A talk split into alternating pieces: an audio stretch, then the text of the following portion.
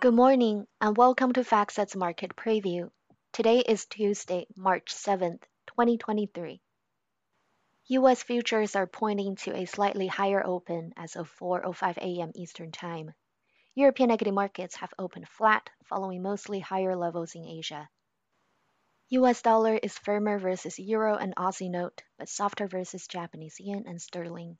Treasury yields are down across the board, the US yield curve now is the most inverted since 1981. Crude oil prices are lower after yesterday's gains. Gold is also down, and industrial metals are under pressure. Market participants are waiting for Fed Chair Powell's monetary testimony to Congress today, at which he is expected to reiterate that more work is needed on rates.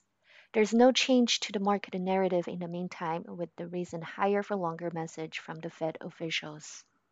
The European Central Bank officials have also shored expectations for a series of large rate hikes, which has lifted the terminal rate pricing to 4.25%. In APAC, the Reserve Bank of Australia hiked cash rate by 25 basis points as expected, though the policy statement leaned dovish after the bank dialed back its rate hike guidance. On the data front, Germany's January factory orders beat consensus, Japan's wage growth was weaker than expected, as real wages fell at the fastest pace since May 2014. The South Korean GDP and Australian retail sales both came in in line with preliminary readings. Thailand's February CPI came in lower than expected and versus January's reading, and the Philippines inflation print for February was also lower. However, a rate increase this month is still very likely. Key focus on the U.S. macro calendar today includes the January consumer credit, the weekly Redbook chain store, and the weekly crude inventories. In corporate news, Meta Platform is planning to fire thousands more staff possibly this week, according to Bloomberg. This will be the second round of cuts in four months driven by the company's efficiency push. The FTC is ready to challenge Intercontinental's proposed acquisition of Black Knight as early as this Thursday, over concerns that it would create a near monopoly in the market, also according to Bloomberg. Weight Watchers has entered into a definitive agreement to acquire Sequence for a net purchase price of $106 million.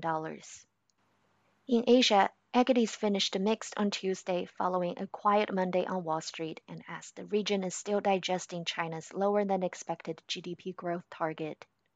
Greater China markets surged in the morning on comments from the Shanghai Exchange chief calling for funding support for SOEs, but they reversed sharply to end lower after the release of Chinese trade data for January and February, with both exports and imports falling.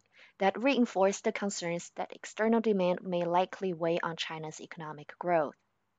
Elsewhere, Japan logged solid returns in the Nikkei and the TOPIX rose to a 15 month high. Australia and Taiwan also went higher.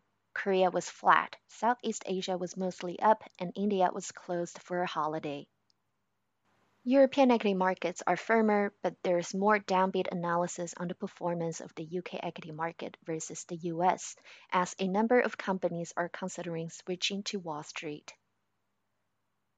Thank you for joining us for the US market preview for Tuesday, March 7, 2023. You can continue to follow today's news in real time with the FactSet.